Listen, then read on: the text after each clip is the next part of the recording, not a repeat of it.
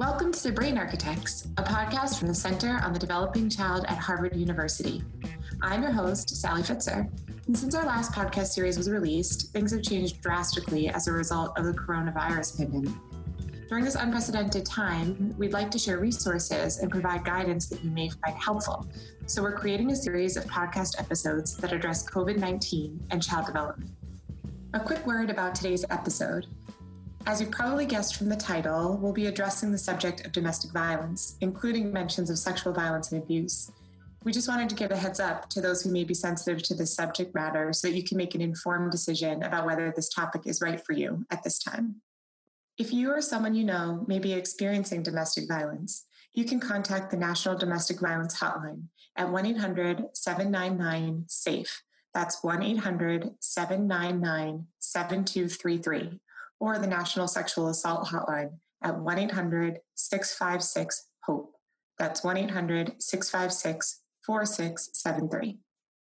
This podcast is the fourth in our series, and our guest today is Dr. Tien Ung, Program Director of Impact and Learning at Futures Without Violence. And prior to her work at Futures, Tien spent five years as the Director of Leadership and Programs here at the Center on the Developing Child. Thank you so much for being here with us today, Tien. We're really glad to have you. Thank you, Sally. I'm glad to be back here to talk with you all about this.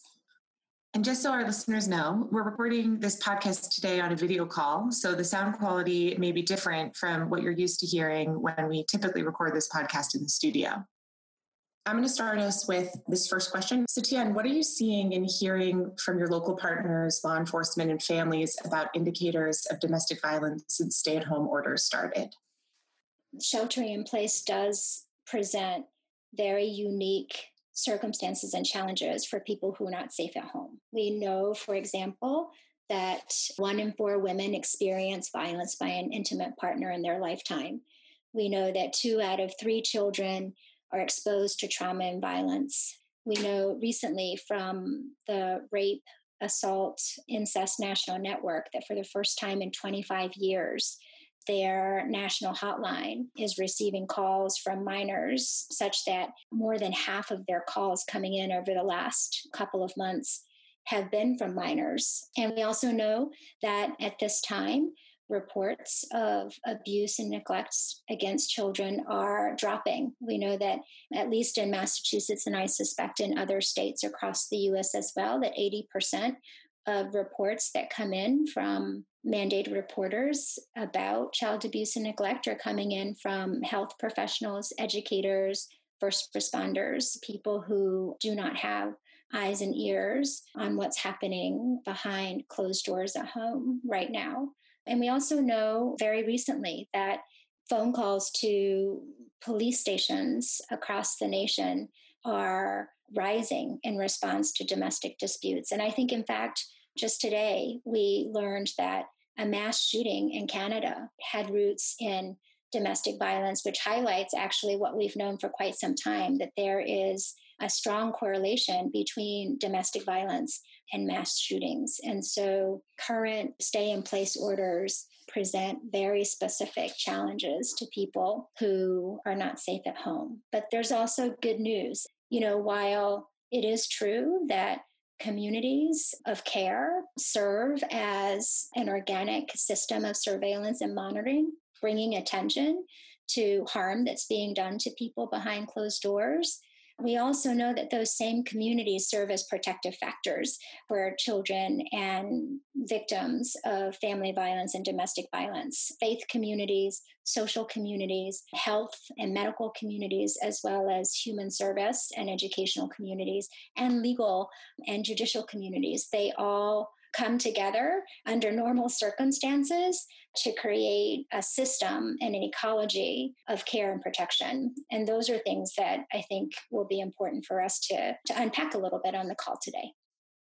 This is obviously a really challenging time. And if someone's experiencing domestic violence and they're a parent, what might they be able to do to escape that given we're in the shelter in place? Because parents don't have access to sort of their normal pathways for connections. You know, it really is very hard for them to sort of reach out and get the help and the support they need. It really goes back to sort of basic safety planning. Things like making sure survivors know to put their hair in a bun rather than a ponytail because when your hair's in a ponytail, there's more to grab onto, which can cause injury. Making sure they are scanning their environments and looking for places to shelter in place in their homes where there's not easy access to knives, for example. So don't run into the kitchen. Doing a quick scan to see what they can use as shields or whatnot to kind of protect themselves and reduce the likelihood of serious injury if a fight does break out. So we're really back to basics, Sally, which is hard to believe. But some of the things that we marvel about are the ways in which, you know, and this is something I think the center knows well and talked about a lot when I was there that survivors and children are incredibly resilient and they know how to keep themselves safe and they know what to do to manage the episodes of violence and aggression in their home. So it's just really about giving them the support and letting them know that if things are really, really bad and they need to sort of get out and to get out quick, finding ways for them to have that. Every state, for example, Sally has a state coalition for domestic violence, and they are the people who know what services are in place for each state, what shelters are up and running, and what, importantly, sort of batter intervention programs are also up and running. They also have wonderful relationships with local law enforcement and the courts and are really good partners. Those resources that you were saying each state provides, mm-hmm. how would someone get connected to that if they weren't aware? Is that a website or how, how would someone find that information? Yep, that's great. It's a great question. It is a website. I can make sure that you all have information to that as part of this podcast so that you can put it on your website for people.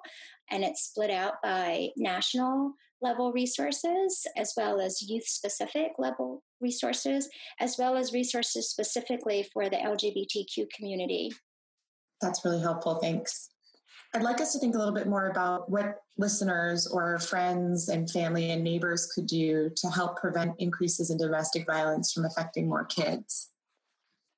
I think that's a good place to move into. We developed, actually, on our website, you can find a tip sheet of 10 simple steps that friends and family can take during this time if you're worried about a loved one sheltering at home, or in specifically about the safety, the physical, psychological, sexual, and emotional safety of someone sheltering in place.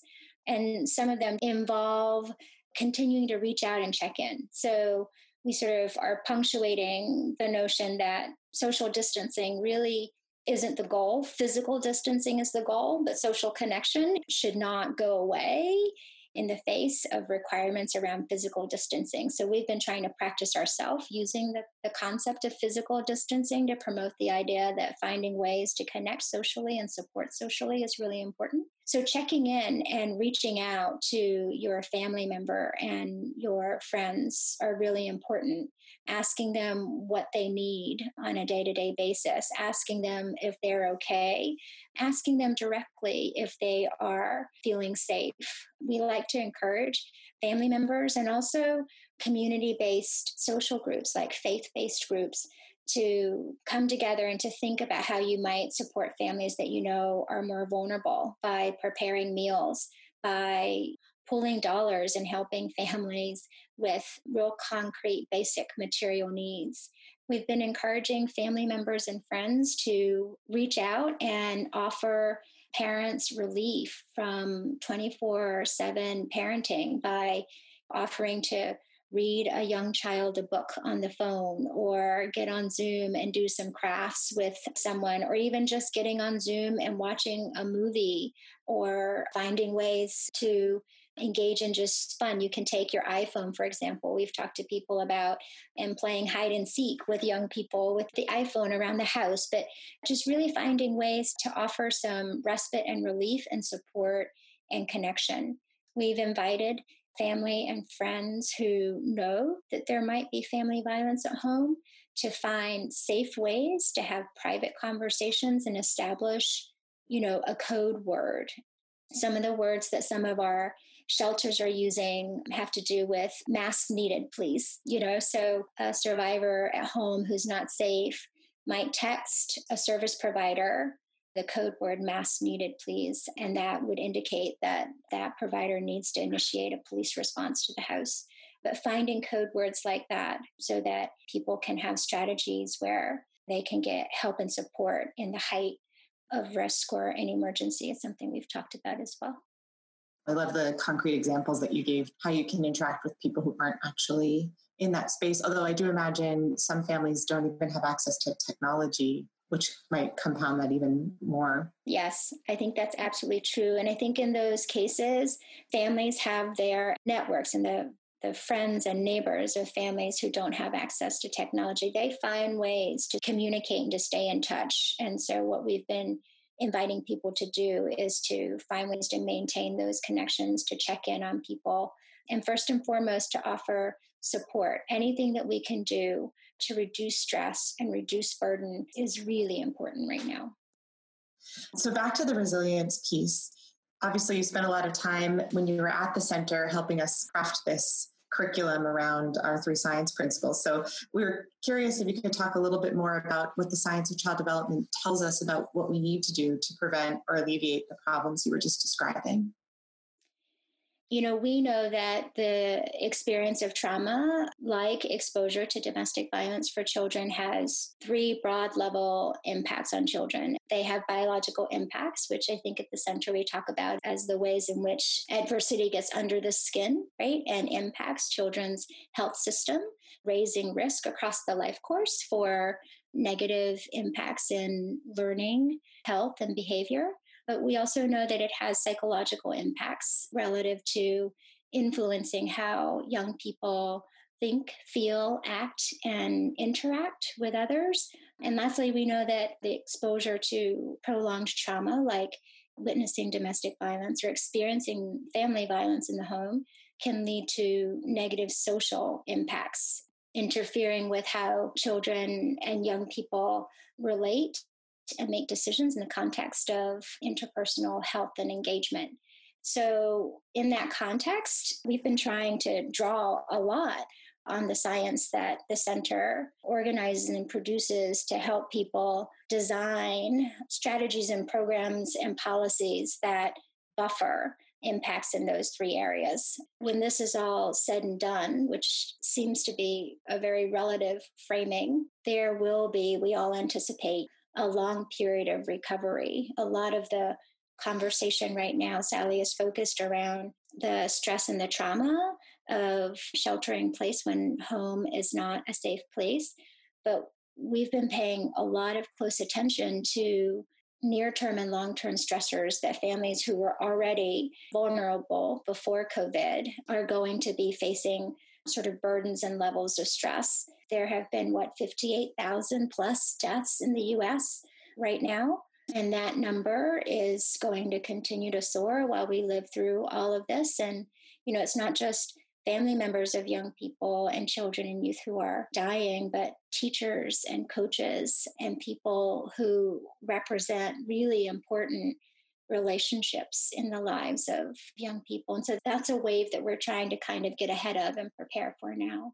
We think the best systems of care pre COVID, during COVID, and post COVID ought to be organized around creating experiences and conditions that help young people and their families thrive, survive, reduce burden and stress in their lives, and create and sustain meaningful, interactive, positive relationships. And a lot of that is promoting people's capacities and skill in terms of being able to have very authentic and genuine conversations with their service providers, with their neighbors, with their faith communities, with their family about what it means to be in a safe and healthy relationship and to really promote that as doorways to service delivery and service provision rather than business as usual, which is the only access to service provision that a vulnerable child and family can have is through a surveillance and a monitoring system, which only produces stigma and also decreases, I think, the likeliness that if you need help and you want help, you can actually get it, right? Nobody wants to get help when help comes with the conditions of needing to be labeled a victim or a batterer, frankly. It's so challenging to take such a huge topic and cut it down into 15 minutes. So thank you for yeah. allowing us. Thank you. Thank you for inviting me. I'm your host, Sally Pfitzer. The Brain Architects is a product of the Center on the Developing Child at Harvard University. You can find us at developingchild.harvard.edu. We're also on Twitter at Harvard Center, Facebook at Center Developing Child, and Instagram at Developing Child Harvard. Brandy Thomas is our producer, and Charlie Gibney is our producer and audio editor. Our music is Brain Power by Mila from freemusicarchive.org. This podcast was recorded at my dining room table.